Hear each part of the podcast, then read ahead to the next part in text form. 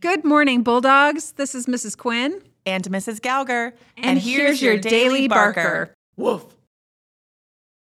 Middle School Student Council.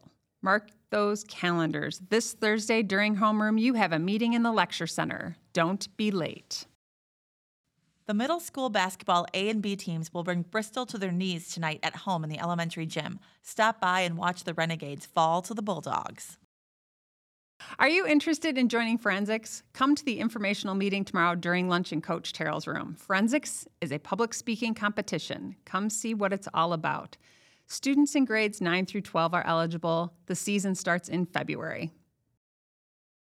History Bowl A team has a practice tonight right after school, so you better come ready to delve into the annals of history or you will be doomed to repeat it. The History Bowl B and C teams will be practicing tomorrow in Mrs. Saplanda's room. C team is from 3 to 4, and B team is from 4 to 5.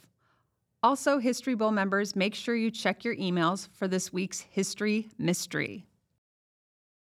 Good luck to the girls JV and varsity who are away tonight against Turner High School. The walls of Troy will topple because the Trojans won't last long against the Bulldogs.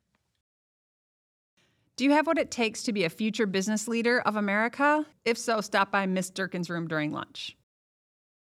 The Middle School Art Club has a meeting tomorrow after school for all interested artists. Put the brush to the canvas and your nose to the grindstone and stop by tomorrow. Everyone, we're doing a holiday tree decorating contest during the month of December. If you are interested in participating, make sure you fill out the Google form today. There are only 10 spots per grade, and you must be a student in good academic standing to participate.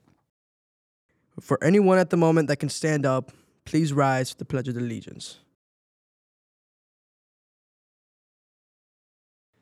I pledge allegiance to the flag of the United States of America and to the republic for which it stands, one nation, under God, indivisible, with liberty and justice for all.